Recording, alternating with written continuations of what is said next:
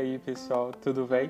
Então, estou aqui de novo, mas o podcast de hoje, tão interessante quanto o anterior, tudo bem, o anterior foi bastante extenso, não me empolguei, é, vai falar de realismo. Sim, eu adoro falar do realismo, como já falei, é a escola literária que eu mais gosto e é uma das mais importantes porque são sempre cobradas nos vestibulares.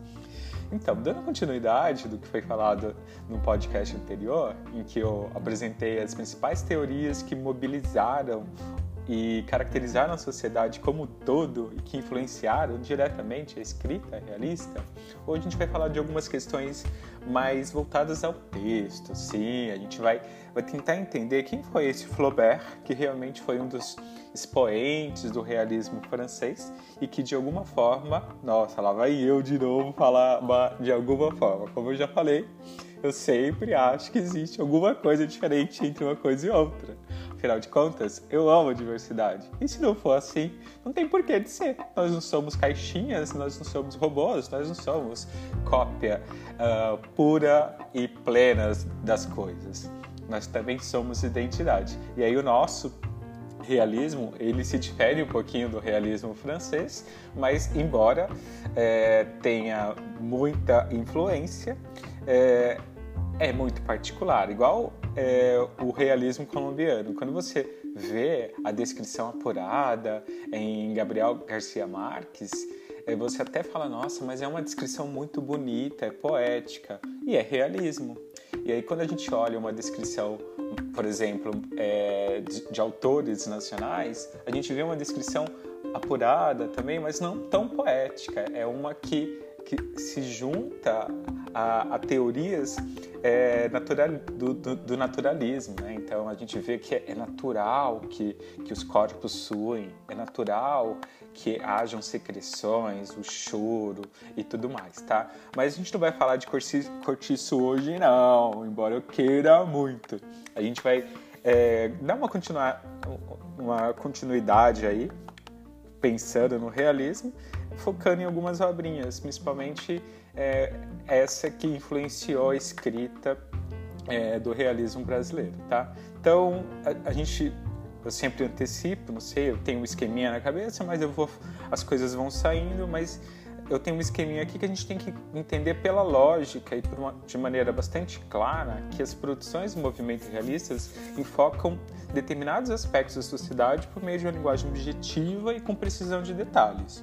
Né? Embora eu tenha apresentado um, uma, uma descrição interessante, é, tendo como foco Gabriel Garcia Marques, a gente tem que entender outras possibilidades de reconhecer essa objetividade. Porque Gabriel Garcia Marques, ai, que poeta. Mas vamos lá.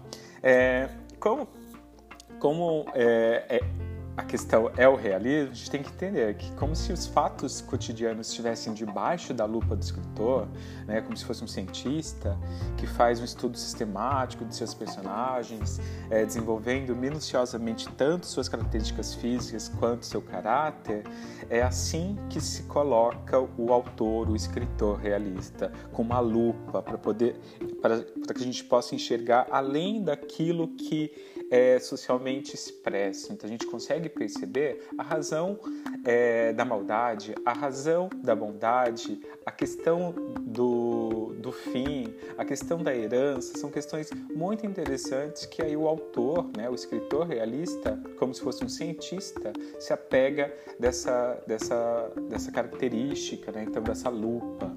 E aí sim, há uma preocupação por parte desses autores em retratar as camadas mais baixas da sociedade, seus dramas e suas condições precárias, como, por exemplo, uma forma de, de denúncia social, como se fosse é, continuidade da última fase do romantismo, como eu falei, tá? Mas assim, mas sempre com relação à burguesia e às camadas mais altas da sociedade. Né? Então, esses escritores preocupam em criticar instituições como a igreja, uh, o sistema, é, o sistema não, os sistemas como a escravidão, é, o tráfico de negros, evidenciar os vícios, os jogos de poder, as traições dentro da família patriarcal e que até hoje as pessoas valorizam como se fosse o ideal de família tradicional brasileira, afinal de contas, ah, Ah, meu Deus, me poupe. Mas tudo bem. É, o romance realista também é o responsável pela, pela primazia da literatura em prosa. Né? Pela primeira vez na história, a prosa era mais importante que a poesia.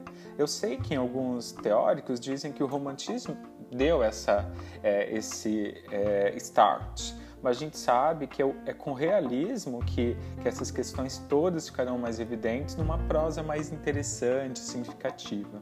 No romantismo, a gente tem até a questão lendária dos folhetins, da expectativa do próximo capítulo, o que vai acontecer, o desfecho, enquadrado no, no modelo de narrativa da expectativa né? E que voltava por sentimentalismo, romance, aquelas coisas todas.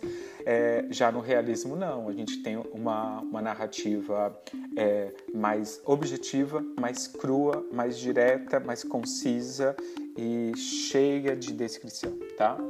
E aí, é, é, é importante a gente trazer como marco, não posso fugir tanto, ficar pegando os autores latinos que eu amo tanto, a gente não pode deixar de falar de Madame Bovary, né, do Gustave Flaubert, né, que ele é considerado o romance percussor do realismo. Não dá para negar. E a gente tem que entender que essa narrativa ela é considerada realista moderna, tá? Então, o que foi é, esse romance. Então a gente tem que entender que Madame Bovary conta a história de Emma Bovary, que é a esposa do médico Charles Bovary, que se envolve em casos extras conjugais e arruína a fortuna do marido na tentativa de escapar do tédio que é a sua vida na província. Afundada em dívidas e desiludidas pelo seu amor, um de seus amantes, Emma comete suicídio Falei assim, mas poxa, professor, isso está parecendo a segunda fase romântica, mas não é. E aí a gente vai entender que a agonia dos últimos momentos de Emma é descrita com precisão e objetividade, gente. É, diferentemente das descrições apaixonadas do romantismo. É isso que vai diferenciar, tá? E aí, Flaubert se considerava um perfeccionista, influenciado pelo cientificismo e pelo positivismo, buscou sempre le mot juste, a palavra justa. Ai, como o francês faz bem. É, oh, isto é, a palavra certa e precisa para descrever as cenas e dar vida a seus personagens. E assim, apesar do preciosismo, da análise psicológica e da beleza de Madame Bovary, o livro chocou a sociedade francesa na época é, da sua publicação e foi considerado obsceno, gente. Obsceno. Pensa numa coisa dessa. Um livro como Madame Bovary, obsceno. Gente, sempre que eu posso, releio esse livro. Eu acho fantástico, mas ok. E aí, Flaubert foi processado e acusado de imoralidade foi absolvido em 1857, se não me engano, quando questionado sobre quem seria a pessoa por trás da personagem Emma, né? Quem é essa pessoa? Ele está fazendo uma denúncia da sociedade? Afinal de contas, naquela época, quem não traía, né? Então, e uma mulher trair? Gente, não, o homem pode trair, a mulher não. Ô, oh, sociedade que me enoja, mas tudo bem. E aí, é, o Flaubert, né, ele respondeu apenas Madame Bovary, c'est moi. Olha só o choque, né? Então, Madame Bovary sou eu, ou seja, ele, ele assume que ele é a própria persona não grata, a pessoa que de fato traiu o seu amado, seu homem, seu macho. E aí a gente sabe que além de Madame Bovary, Flaubert também é, escreveu A Educação Sentimental e Salambô. Então, além do Flaubert, outras obras de escritores se destacam no movimento. Então, a gente tem a Comédia Humana de Balzac, O Vermelho e o Negro, Gente Fantástico, de Stendhal, na França, Oliver Twist, de Charles Dickens, e a peça de teatro Casa de Bonecas, do norueguês Henrik Ibsen, na Inglaterra. É, aí a gente tem o Primo Basílio, de Essa de Queiroz, em Portugal, os irmãos Karamazov, de Dostoiévski, muito bom também, eu sempre erro. E Guerra e Paz, de Tolstói, na Rússia. E é, claro, e é claro, Memórias Póstumas de Brás Cubas, de Machado de Assis, no Brasil, inspirado principalmente pelos romances portugueses. Então, é, é muito interessante a gente é, conhecer Machado de Assis e conhecer também a sua influência. Também eu, eu, eu, sempre acho importante a gente conhecer outros autores. Então eu falei de Flaubert, Madame Bovary, acho que todo mundo que puder, no momento certo, quando tiver tempo e possa ler Madame Bovary, eu super recomendo. Até um período atrás, quando teve, a gente teve aquelas movimentações, aqueles questionamentos sobre feminismo e tudo mais, essa obra vem em destaque, né? Madame Bovary. Nossa, gente, outro dia eu lembro que eu tinha comentado desse romance, todo feliz, porque você resgata memórias literárias. E aí eu falei assim, nossa, eu li esse livro, né? fantástico. E aí eu falei assim, mas, poxa, eu também li. Um amigo pegou e falou assim, aí eu falei, sério? Aí ele, ele pegou, vou mostrar para vocês. Gente, ele me mostra tudo bem, não é assim, não foi ontem porque eu estou isolado, mas foi um tempinho atrás. E aí, assim, Madame Bovary, outra coisa, gente, mas tudo bem.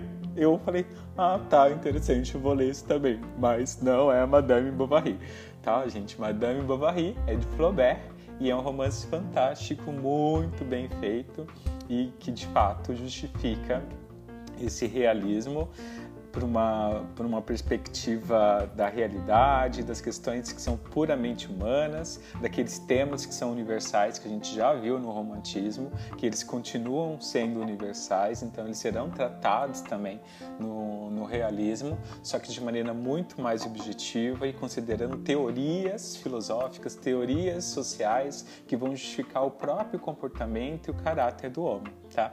Espero que vocês tenham gostado. Vou tentar não ficar tão empolgado e ficar horas e horas no podcast, tá? Forte abraço, amo vocês, tenham um ótimo dia. Tchau, tchau.